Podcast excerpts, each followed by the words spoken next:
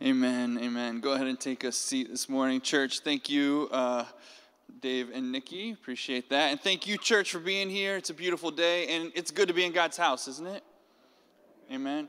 It's good to come together and worship Him together. Um, I'm excited about this morning because I'm excited about His Word, and I'm excited to fellowship with you. And although it's not ideal, the way we're sitting, the way we have to do things, it is nice to be in the house of God with other believers, isn't it? Um, and so, my name is Tyler. If I've never met you, I'm the youth and families pastor, and uh, would love a chance to meet you at some point. Uh, we've got some exciting things happening in and around our ministry, but I just want to say welcome to you. If you're here in person, welcome. If you are online joining us on Facebook, YouTube, Thank you for joining us and welcome to you as well. If you haven't filled out a communication card, unfortunately, we can't hand you one when you come in the door, but if you go onto our Church Center app, you can fill one of those out. And if you're a first time guest or visitor, I would encourage you to do that. Download the Church Center app, fill out a communication card. If you're online and uh, you see in the comments section there's a link for that communication card, you can click that link and fill it out there. And, and that will allow us to give you information you need for things happening around our ministry that you and your family can get involved in. And speaking of those things, we announced last week about our kids' ministry and youth ministries kicking back off. You remember that? Oh, oh thank you for your interaction. Appreciate that. So I thought for a second I was about to ask a question that you weren't about to answer, and then it gets awkward. So um, thank you for that. Our kids' ministry is officially kicking back off on Sunday morning, October 4th, over in the other building. So we're working really hard, Heather and her team, putting things together uh, to have a full program running uh, safely, securely over there, and uh, abiding by guidelines, but having a good time studying God's Word as kids over there, October 4th. Before then, starting next week for two Sundays, okay, I'm excited about this. During right after the second service on Sunday morning, we are going to do a, an abbreviated kids ministry in here. Okay, so a little kids program in here. If you have kids, grades fifth grade and below, come to the second service next week. Stay for 10 or 15 minutes right after the service, and you are going to get a taste of the kids' ministry and what, what it is like and what it will be like over there. So a lot of fun singing uh, and enjoying time together. Got it? So that's next week after the second service, and then October 4th. Our student ministry, grades 6 to 12, is launching our fall kickoff on Wednesday, September 30th. Wednesday, September 30th, over in the youth building outside. Uh, it's going to be a blast. So, if you're in those grades, if you have kids in those grades, grandkids, neighbors, friends, teammates, invite them to that. Um, we will be putting out more information and specific information on how we're going to do that shortly. Okay, so that's September 30th. We want you to be there if you have family. Um, as always, we appreciate, church, your faithfulness in giving your tithes and your offerings. Um, if you are prepared to give this morning uh, and can do that on the way out in the boxes adjacent to the, the door, that would be wonderful.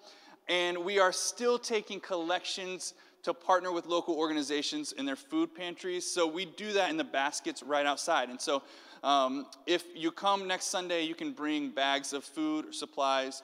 Um, you can put them in those baskets and we will deliver them. Uh, and they have been incredibly grateful to our church and the amount of stuff that we've been able to provide families who are in need this summer. And so thank you, church, for doing that. Um, at this time, I'm going to invite our pastor, Pastor Matt, to come up and, uh, and speak to us today. Thank you, Tyler. Thank you, worship team. It is good to see you guys today. Um, I feel like it's New Year for me because my Eagles play today. I'm so excited. Can't wait. Um, whatever that's going to look like, who knows? But it is good, good to be in God's house. Good to see the weather finally breaking up here in New York. Good to get a little bit of a rest from a, a crazy weekend for me. But um, just want to remind you of a couple things, and, and God's faithfulness is on display even in our own congregation right here this morning. A couple things. Obviously, Kathy Benson is doing well uh, post surgery this week, and we are praising God for his answered prayers there. Those of you who are aware, Chris, Chris Uhas is back with us this morning, and Chris had some interesting challenges. Uh, COVID about a month ago or so, and then uh, some difficulties with the gallbladder surgery. So um, I didn't recognize him today without his gallbladder, but he looks so much better. Um, but we're just thankful that God is, has been faithful to him and sustained him in all of this. And, and I don't know if you saw this or not, but earlier this week, uh, one of our missions partners, Chris Moore, who's been here a number of times, uh, missionary partner in Kenya, phenomenal, fruitful ministry. Um, went home to be with the Lord early uh, in the week, and there's no details yet about what went on there, um, but we're just praying for uh, Lisa, his wife, and their children and their family, and just asking God to give a, a great sense of discernment and wisdom for how that ministry will continue uh, without Chris at the helm. Um, his dad was a faithful missionary uh, for years before he took the work, and so it is uh, definitely a challenge there. But before we begin this morning, let's just let's open in a word of prayer together. Father, we thank you for your goodness and grace in our lives, for your faithfulness. We rejoice to see the answers to our prayers right in front of us. Uh, thank you for your for hearing our cries and being gracious and good to Kathy Benson and to Chris and um, and Lord, we pray for the, the Moore family as they lost their hus- uh, husband and father and missionary partner. And uh, God, we don't, we don't really understand all that you do, but we recognize your goodness in all of it and your, your ability to take the broken and the harmful, the, the, the hurtful things of this world and work them together for your glorious purposes. So we pray for your blessing on the Moore family and the services and the ministry that he was part of. And God, we just ask for your goodness and grace to be poured out there. We ask today as well that you would open our eyes and our minds and our hearts, that we would see and understand the truth of your word. Thank you that you're not hidden, that you reveal yourself to us. And God, I pray that today we would be uh, attentive students and that we be listening to the sound of your Spirit's call in our lives. In Jesus' name we pray. Amen. All right, so we have a, uh, we're in Mark chapter 11. If you want to open your Bibles, you can go there today. Quite an interesting uh, dilemma for us today. This, this is a holiday. It's, it's Grandparents' Day, so happy Grandparents' Day to all you grandparents. Thank you for sugaring up our children and relieving us of the burdens of parenting for a while and for uh, generally being a bad example uh, when, you, when you can. We appreciate that so very much. Um, but thank you so much, grandparents, for your hard work and energy in helping us. We love you guys. But it is not the holiday that the text would demand.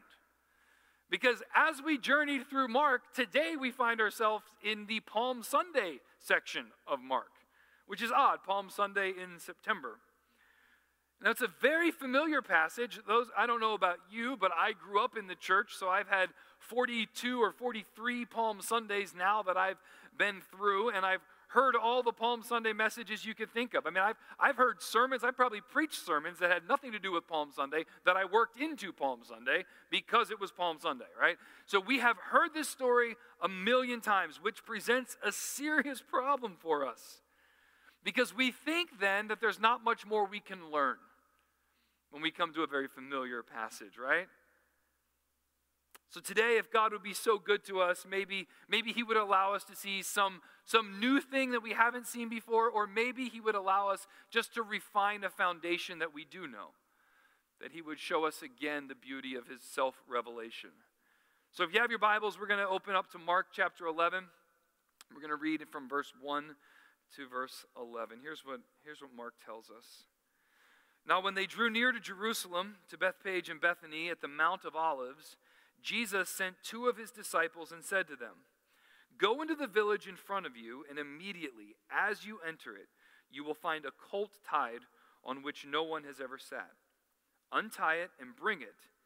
If anyone says to you, Why are you doing this? say, The Lord has need of it, and will send it back here immediately. And they went away and found a colt tied at a door outside in the street, and they untied it. And some of those standing there said to them, what are you doing untying the colt? And they said, uh, they told them what Jesus had said, and they let them go. And they brought the colt to Jesus and threw their cloaks on it, and he sat on it. And many spread their cloaks on the road, and others spread leafy branches that they had cut from the fields. And those who went before and those who followed were shouting, Hosanna! Blessed is he who comes in the name of the Lord. Blessed is the coming kingdom of our father David. Hosanna in the highest. And he entered Jerusalem and went into the temple. And when he had looked around at everything, as it was already late, he went out to Bethany with the twelve. All right. Well, as we open the, the, the sermon portion of our service today, we're going to first ponder the approach into Jerusalem. And as Jesus needs to make some preparations for the approach. And we see that Jesus was uh, with the crowd and his disciples, as we learned last week. Remember, last week he healed blind Bartimaeus as he was passing through the city of Jericho on the way to Jerusalem. And there was a large crowd with him, and his disciples were with him. And we said last week that the, that the disciples are experts at missing the point, and the crowd is often a barrier to people actually coming to faith in Jesus.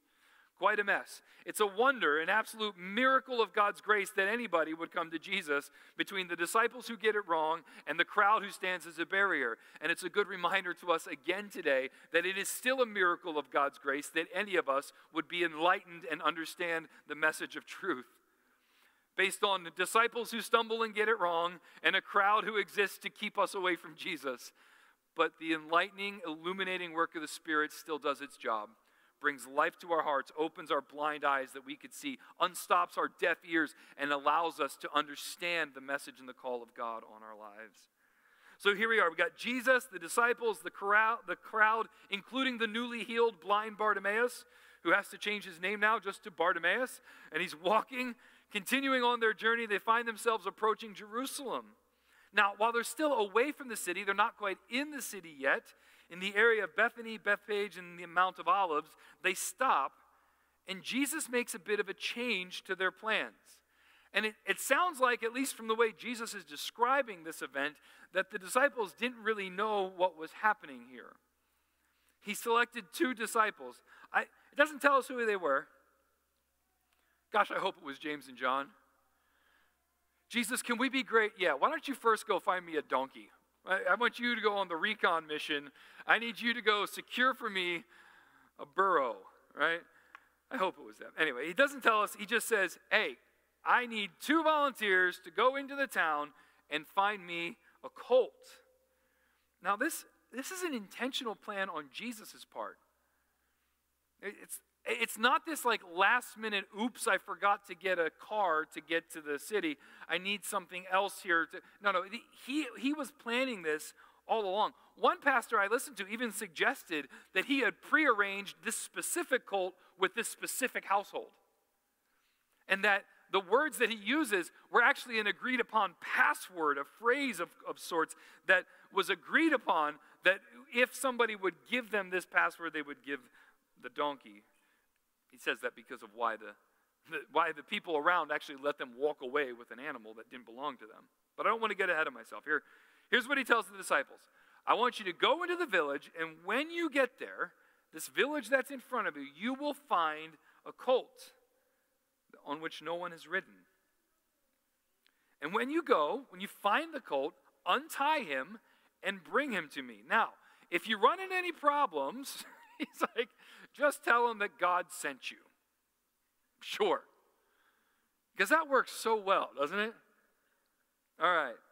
In the Old Testament, interesting points here, guys.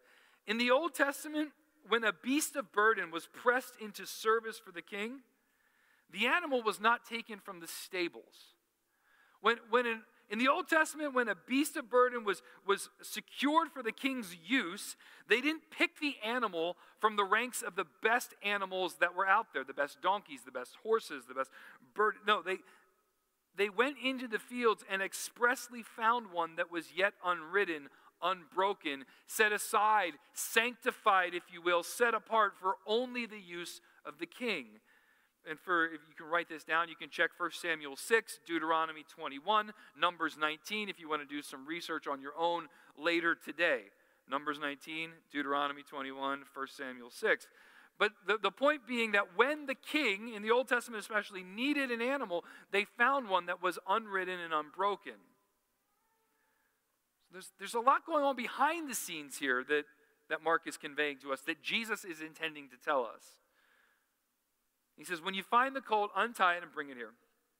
So they went into the city, and they do this the way Jesus had described to them, and it happens just the way he said. They walk in, they find the animal, they begin to untie the animal, and somebody confronts them.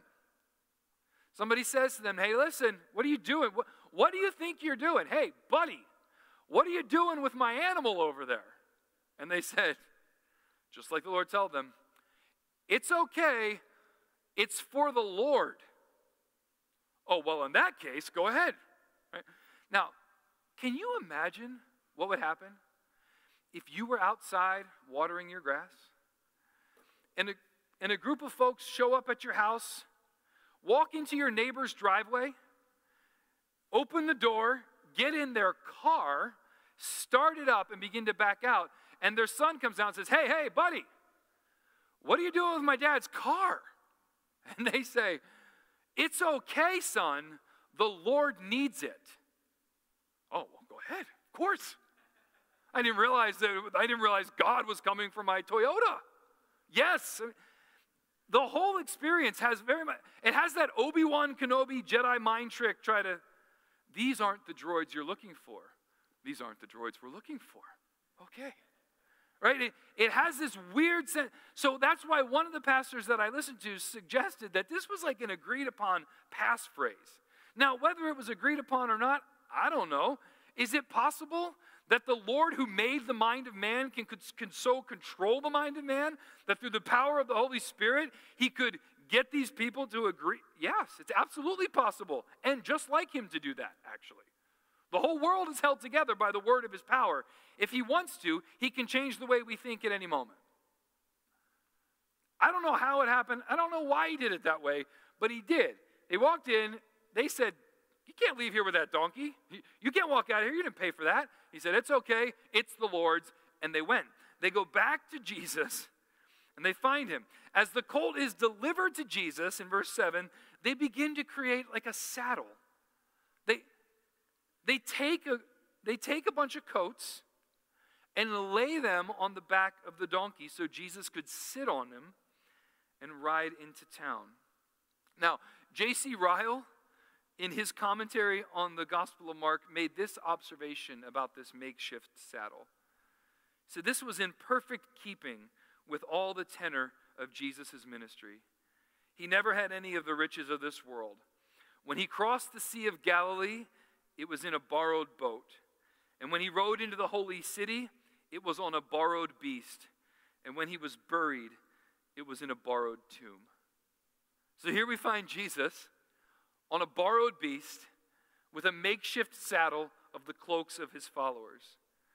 They lay the coats down on the back of the donkey, and Jesus took a seat and begins to ride into the city of Jerusalem. And then the Bible tells us that as he sat down and rode into the city, making his approach, that many of the others laid their cloaks down in front of him. Like almost like a red carpet of coats that the donkey walked on. And others who were there, the crowd and the disciples, ran into the fields that were close by and cut off stalks, leafy branches, and began to lay them down. This is where we get the Palm Sunday title, as they cut the palm branches off and laid them down for a, a carpet of sorts for him to ride on. And as they did that, the crowds around them begin to shout out something very specific.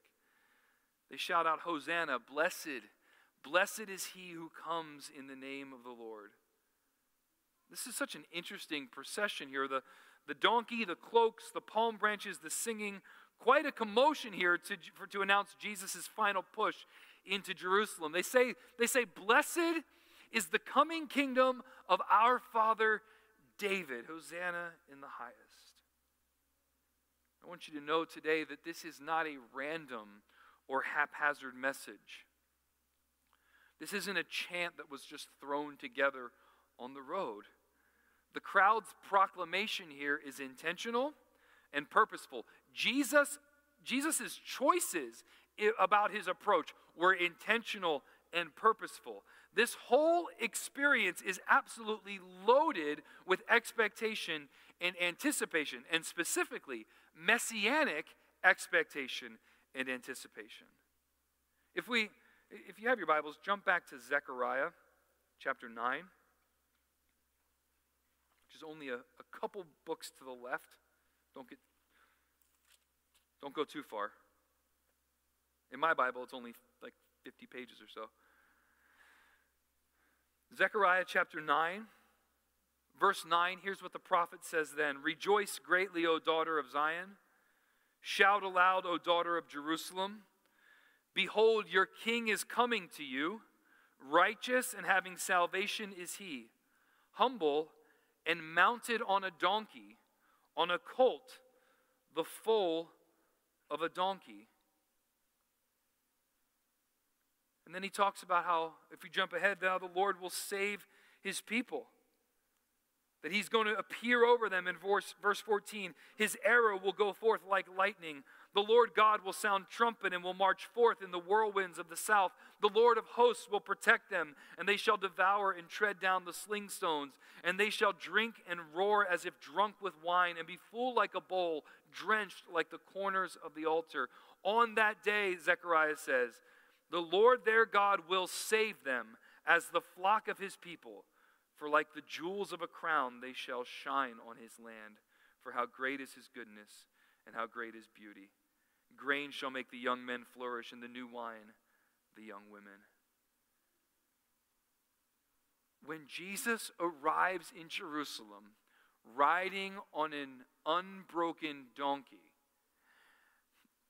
and the people lay down palm branches in front of him and sing, Blessed is he who comes in the name of the Lord.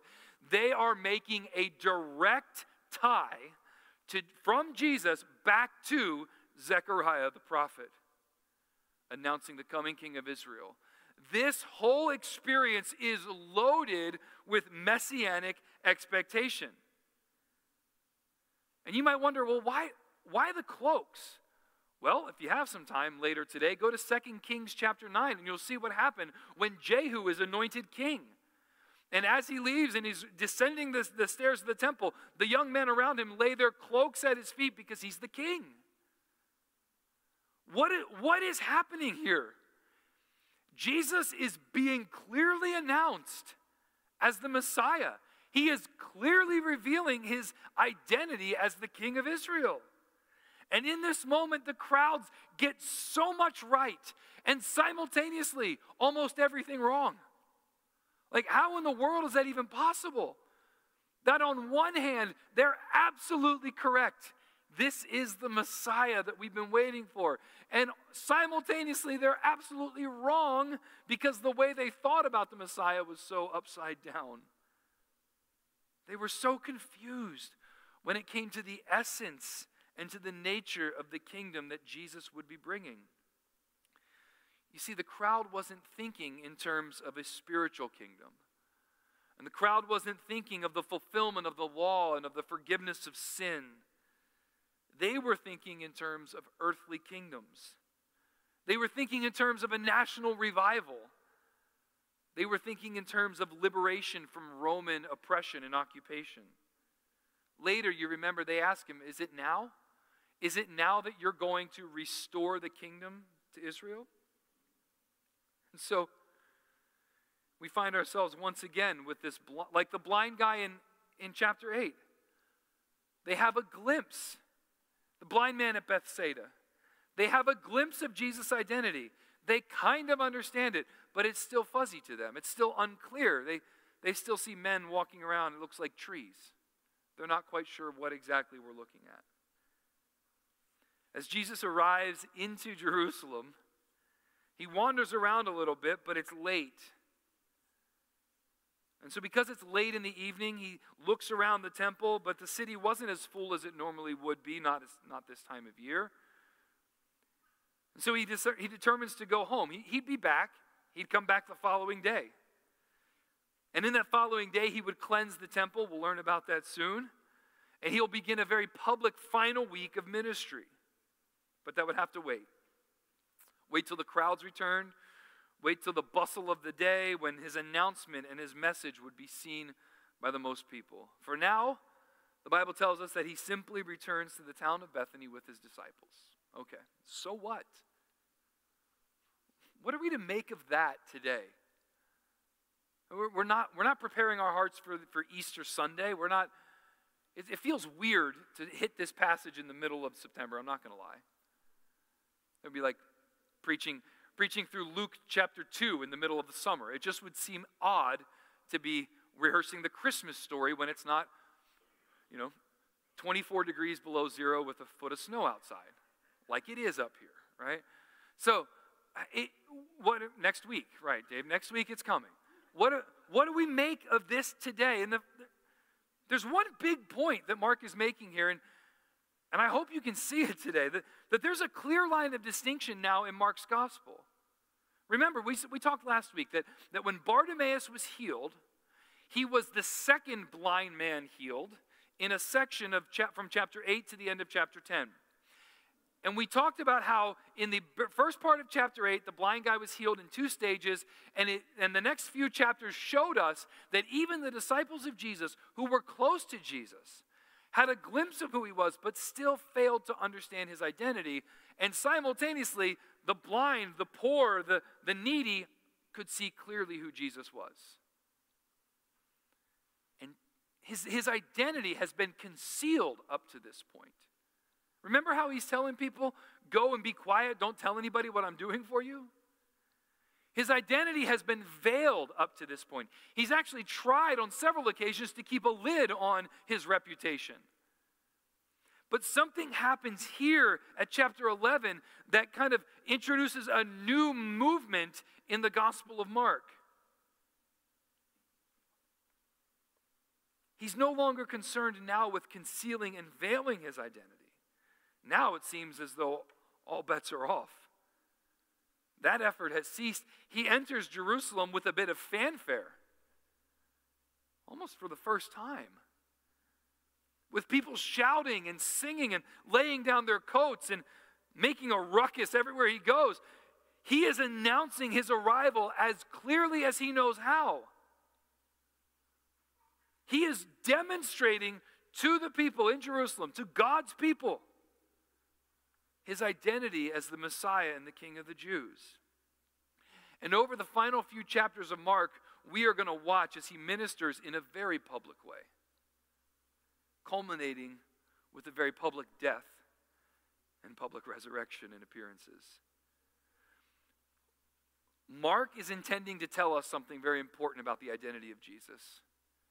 He is exactly who the Old Testament prophesied him to be. He is the King of Israel. He is the Messiah, the anointed one of God who has come. He is the King who will, in fact, restore the kingdom to Israel, although not just yet. Even though the disciples missed it, he is inaugurating a new kingdom. He has inaugurated a new kingdom. He's coming again soon to fully establish that new kingdom. He's exactly who he said he was, and he makes it very publicly clear. And secondly, today, this passage, as I pondered this week and prayed about, about how to teach this portion of Scripture, uh, my attention was drawn to the wonderful reality that Jesus, in his mercy and his grace, has not concealed his identity to me. That instead,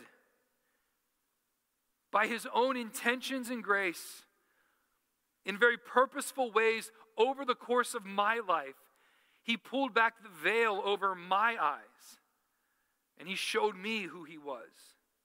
He is no longer concealed. He is the Lamb of God who was slain for the sins of the world. He was buried and rose again the third day, clearly revealing to all that he is the Savior and the King, and that all who believe on him can be forgiven of their sins and have everlasting life. The arrival of Jesus in Jerusalem and his revelation of himself as the King of Israel causes me to allow my own heart to wander and remember the great lengths God went to in order to reveal himself to me. And some of you know my story. I grew up in the church. And my story starts because God, in his mercy and grace, revealed himself to my mom and dad when they were just a young married couple 20 and 21 years old, living across the ocean, serving our, our country. My dad was stationed in Europe. They went to a little missionary Baptist church and they heard the gospel preached for the first time. And God opened their eyes and let them see. And me and my sisters grew up in the in a Christian home under the teaching of the gospel in good Bible believing churches. And I've told you this before, there was never a point in my whole life where I didn't know that Jesus died on the cross to save people from their sins. Never in all my life was I ever apart from that knowledge. And that is not because I was a special person. And that wasn't because my parents were moral people. That was because God in His mercy was revealing Himself to me. But do you know it took me 16 years of wandering under the shadow of good gospel preaching before the Lord finally awakened my senses and opened my eyes? It wasn't until I was a teenager that I finally put all the dots together and realized this isn't just good news in general, this is good news for me. Because I need to repent of my sin, my self righteousness, my trust in my own good deeds, and I need Jesus to save me. And he didn't do any of that because I was a good person. He didn't do any of that because of, of all the potential I offered the kingdom of God. Because seriously, all the potential I could offer the kingdom of God, and a dollar fifty will buy you a small cup of coffee. I don't have anything to give. He didn't, he didn't look down the future road of my life and see all the good that I would do and think, I have to have him on my team. God revealed himself in mercy and grace for no other reason than I desperately needed him. It pleased him to reconcile me to himself through the death of Jesus, and it gave him glory that he could take somebody as busted as me and do something moderately good with it. And as I read the story of Jesus riding into Jerusalem announcing his presence, I think of all the people who preached the gospel to me over the years. And in the patient and long, stuff, long suffering ways that God himself was tugging at my heart. And I say all that to, to you today in the same light. I don't know your story and I don't know where you started, I don't know where you are in the journey. But it's possible that maybe some of you are like me and you saw a glimpse of who Jesus was, but you didn't get it all clearly. And the Spirit for years has been revealing, uncovering layer after layer after layer. And maybe today you would recognize him for who he is the Son of God, the Lamb of God slain for the sins of the world, dead and buried, risen again the third day according to the Scriptures. Maybe today would be your day of salvation where you recognize the coming kingdom, the spirit kingdom that God is bringing to us has arrived in Jesus Christ. And that through repentance, turning away from your sin, and faith, trusting in Him, you can be forgiven of sin, cleansed from all unrighteousness, secured in His family, adopted, considered one of His own, and have a home in heaven secured for you. And whether you're here in the room or watching online all you need to do in order to receive that gift of grace is exercise faith in Jesus. You don't have to come here. You don't have to fill anything out. You don't have to give me your social security number. Thank God. You don't have to do any of that. You simply need to express faith in Christ. Believe who he says he is. Trust him for the salvation that he offers you. And walk with God. The arrival of Jesus in Jerusalem causes me to remember when Jesus revealed himself to me, and then causes me great joy as I think about all he's done in my life since. The places he's brought me, the things he's done, the more of him that he's revealed to me through suffering and humility and trials and grace along the way. What a gift that the God we serve is not hidden, but that he discloses himself to us that we might know him and find life in him. Let's pray. Father, thank you for the message of your word. Thank you for the arrival of Jesus that Palm Sunday. Thank you for the, the way that you have revealed him to us as well. I pray for my brothers and sisters in the room and who are watching at home that we would allow our hearts to be warmed and, and encouraged today as we think about where we were when you showed yourself to us, when we think about what you've done in us since that great day. I pray for those who are still wrestling with your identity, struggling to try to put the pieces together. God, I pray that you would, by your mercy, show them clearly who you are. Reveal yourself to them, draw them to yourself in repentance and faith, that they might know you and find life abundantly.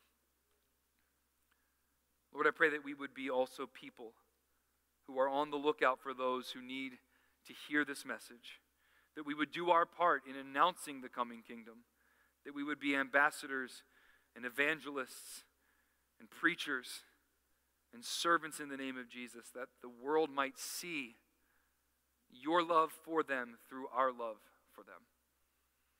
And we pray that God, you'd bring a great harvest in this time. The people that we know and love need to hear about the message of the gospel.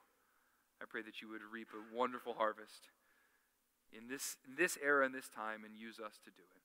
In Jesus' name we pray. Amen. At this time, those of you who are watching from home, we have to say goodbye. Thank you for tuning in with us this morning. We'll be back at 9 and 11 next week, and we hope to see you there. The rest of you who are here with us, go ahead and stand, and we will conclude our service with a few songs today.